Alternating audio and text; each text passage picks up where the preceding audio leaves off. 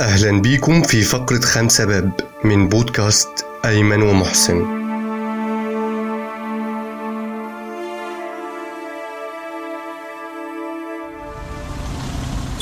على ما تخلصونا بقى من الهيصة دي الواحد صايم وعلى آخره. عجلة ورا كده بعد إذنك. خلينا نشوف أم الزحمة دي هنطلع منها إزاي النهاردة.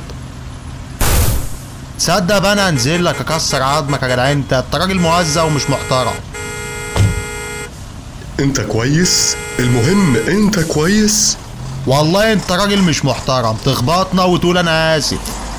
عيب كده يا عم ده راجل وقد أبوك. وانت مالك انت كمان؟ وكم من بيت أهلك ومن ولا من بيت أهلك. وبعدين ما تخلصونا بقى من الهيصة دي الواحد صايم وعلى آخره.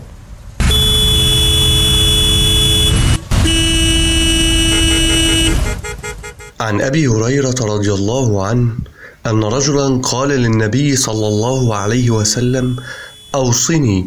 قال لا تغضب. فردد مرارا قال لا تغضب.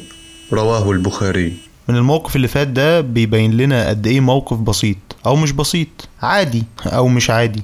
في يوم واحد صايم يأثر عليه بالسلب سواء في حياته أو في آخرته. الحديث ده بيبين لنا إنه من جوامع الكلم. لأنه جمع ما بين خيري الدنيا والآخرة. الأعمال خير وشر والشر بينشأ عن شهوة أو غضب والخير بيتضمن نفي الغضب ده. وقد مدح النبي صلى الله عليه وسلم الذي يملك نفسه عند الغضب. فقال من حديث أبي هريرة رضي الله عنه ليس الشديد بالسرعة إنما الشديد الذي يملك نفسه عند الغضب.